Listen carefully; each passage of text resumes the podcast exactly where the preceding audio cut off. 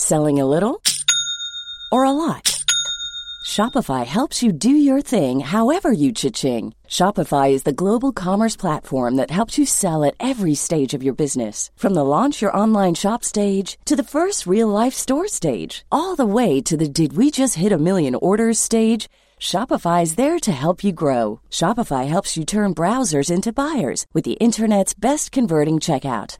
36% better on average compared to other leading commerce platforms because businesses that grow grow with Shopify. Get a $1 per month trial period at shopify.com/work. shopify.com/work. The FT. Welcome to World Weekly with me, Gideon Rachman. This week we look at Europe's efforts to form a banking union. When European leaders resolved finally to solve the euro crisis, they swore that a banking union would be a crucial part of the solution, and that agreement would be in place by the end of this year. Well, not so fast. The latest negotiations have got bogged down. So what's happened, and does it pose a threat to financial stability in Europe?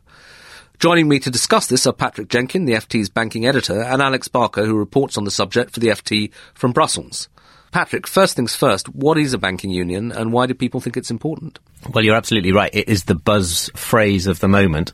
And as you suggested, it was introduced as a quid pro quo, this idea, in exchange really for the bailout of the Spanish banking system. That was the real trigger for the whole idea. The thinking being that if Europe is going to inject 40 billion of funding into a single country's banking system, it wants to have a central oversight really of that system and of all other national systems. So the idea of a banking union whereby the ECB probably ends up, well, in an ideal world, supervising all 6,000 banks in Europe came about. It's not just a single supervisor, though. Banking union also comprises another two key elements, one of which is the ability to wind up institutions that get into trouble from the, this centralized authority, and also, most problematic of all, actually, a common deposit guarantee system which would pool all of the existing national deposit guarantee schemes around the Eurozone. Right, well, Alex, that's the idea set out very clearly there and there was this sense of urgency. This had to be done quickly, and yet it seems that it's now running into quicksand a bit. Well, what's happening? Well, indeed, they picked supervision as the first and uh, they thought easier step to take because it doesn't require pooling any fiscal resources. It's just a, an issue of, of handing over control to a central body. And the trouble is that uh, after the, the market pressure eased in the summer, everyone started having second thoughts about whether this was a good idea, how the system should be arranged, whether the ECB should be at the centre of it, what the kind of governance arrangements should be. And some of the strongest concerns have been from Germany, which A has a differentiated banking system where you have Deutsche and, and the big uh, global players, but most of the banking system is very small savings banks that are very politically influential, and it is quite a big political step to really put those under a central supervisor. So uh, yesterday we saw uh, uh, tetchy uh, exchange the, among finance ministers. It was supposed to be the, the last meeting before the end of the year where a deal will be reached, uh, and instead they've called another meeting next week and uh, will hope to find a way forward. Are the Germans in a slightly paradoxical situation, though? Because as I understand it, I mean, they were the ones who were upset about bailing Spain out and the bailouts generally. They're the ones who traditionally have called for deeper integration as a way of advancing Europe, and yet when it comes to the supervision of these small German banks, they seem to be the ones saying, well, that's going a bit too far.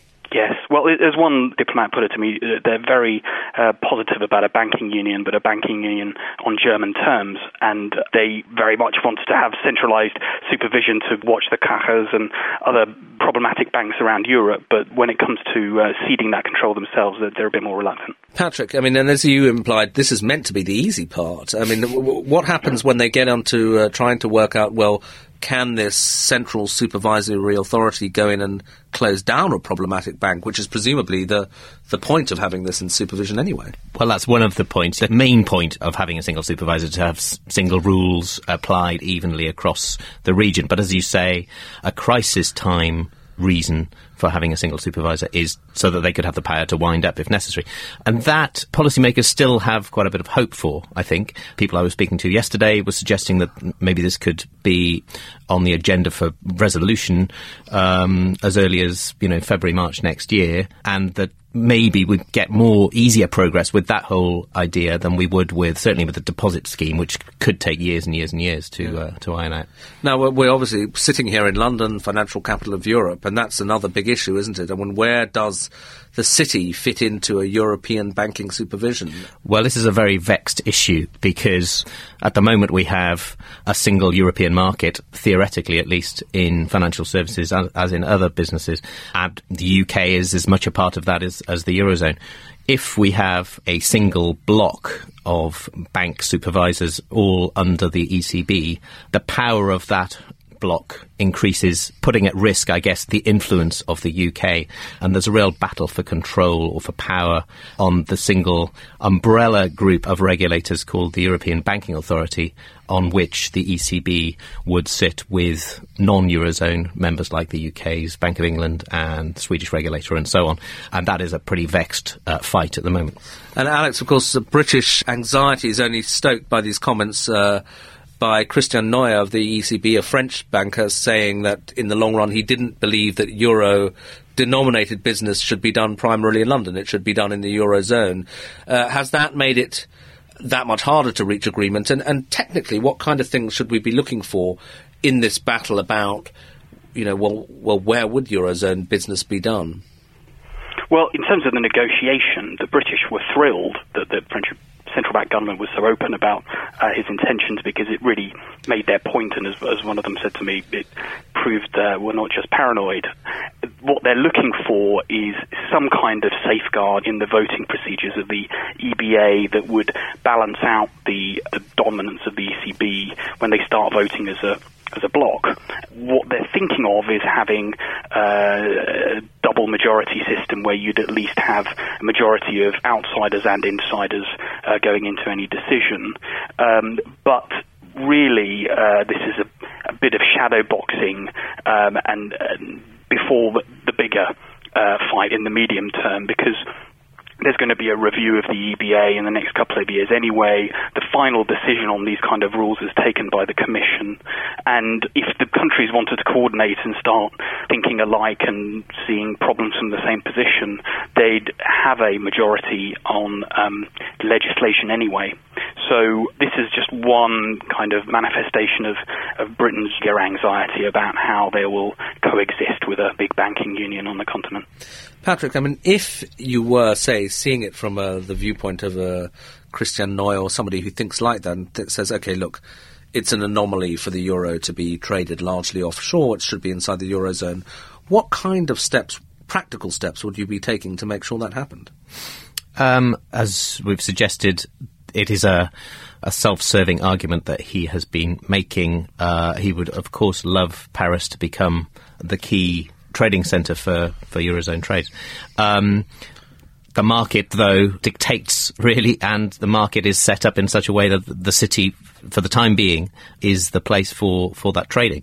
Uh, it's you make it sound relatively invulnerable, but I mean, if you were it, a Euro bureaucrat who said, "Okay, I don't want to, ch- I want to, this to change," is it in your power to change it? It depends on whether you think you can beat the market. And one key lesson of the financial crisis is that policymakers can't normally beat the market.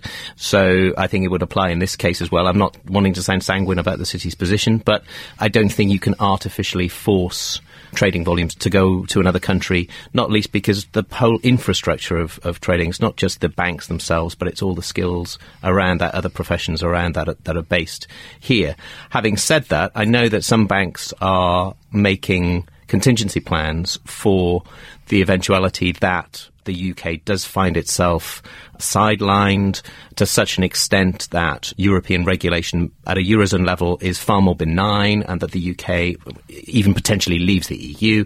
Those contingency plans involve, for example, the setting up or the revival of subsidiaries in Eurozone countries like Ireland, where people have operations that they may not use at the moment, but which could suddenly be reactivated in order to be trading operations for those eurozone activities, so that maybe Dublin is actually a more likely centre uh, rather than Paris for any uh, early trading of this kind. Alex, uh, the other issue we touched on earlier is, is, deposit insurance, and I can see why that's a difficult one because it means essentially country depositors in relatively well-off countries underwriting the shaky banks of other countries. Do you think it's it's likely we'll get there in the end? The prospects don't look good at the moment. In the early stages of the banking union discussion, it was definitely part of the debate. Um, the Commission were working up the kind of bare bones of a, of a proposal for a, for a European-wide deposit guarantee scheme. But the Germans have really uh, dug their heels in over this, and Mario Draghi as well recently said that um, this wasn't as important in the first stages of a banking union and really put it off the agenda. A lot of um, officials in Brussels think that you may be able to get to the same outcome without necessarily doing it through a, a, an explicit deposit guarantee scheme if you arrange the resolution mechanisms in a way that gives some preference to uh, depositors, you may be able to uh, provide some protection anyway. I think that's the best outcome they're hoping for at the moment. Patrick? I think the key thing to learn from this is that the more ideas get kicked into the long grass, the more watering down there is of this whole idea, the less successful the whole concept of a banking union is going to be. We said at the beginning that the key reason for this being set up in the first place was because of the bailout of Spain, but another key driver of it was a realization that investors no longer trusted the integrity of a single market in, in Europe or the Eurozone in particular. And therefore, what we'd seen in, over the past year in particular was this so-called balkanization of European banking markets. In other words, a retrenchment back to national borders, which makes for a very inefficient and expensive way of running the system. To create a pan Eurozone banking union was deemed a key way to reverse that dangerous trend. But if, as I say, if it's going to be watered down to such an extent that it doesn't work, then the markets are not going to be reassured and this whole crisis is going to drag on. Yeah, so last question, Patrick. I mean, we described the situation you just did six months ago or whenever it was when people said, we have this euro crisis, banking union is the answer. Now, a few months on, the euro crisis has calmed down, but the banking union isn't going as fast as people hoped. Is it still an important priority? Do you think? And do you think it will eventually get done in a way that really does help the single currency? As things stand today, I'm relatively pessimistic that we will get a meaningful banking union. I'm sure something will happen as a political imperative that it does. But whether it's effective enough to contribute to a lasting resolution of the crisis and uh, the real breakdown of the Eurozone ethos, at least as far as it uh, relates to banking and financial markets, uh, is very much in doubt, I think. Patrick Jenkins in London, thank you very much. And thanks also to Alex Barker in Brussels. Until next week, goodbye. For more downloads, go to ft.com forward slash podcasts. Hi, I'm Daniel, founder of Pretty Litter. Cats and cat owners deserve better than any old fashioned litter. That's why I teamed up with scientists and veterinarians to create Pretty Litter. Its innovative crystal formula has superior odor control and weighs up to 80% less than clay litter. Pretty Litter even monitors health by changing colors to help detect early signs of potential illness. It's the world's smartest kitty litter. Go to prettylitter.com and use code ACAST for 20% off your first order and a free cat toy. Terms and conditions apply. See site for details.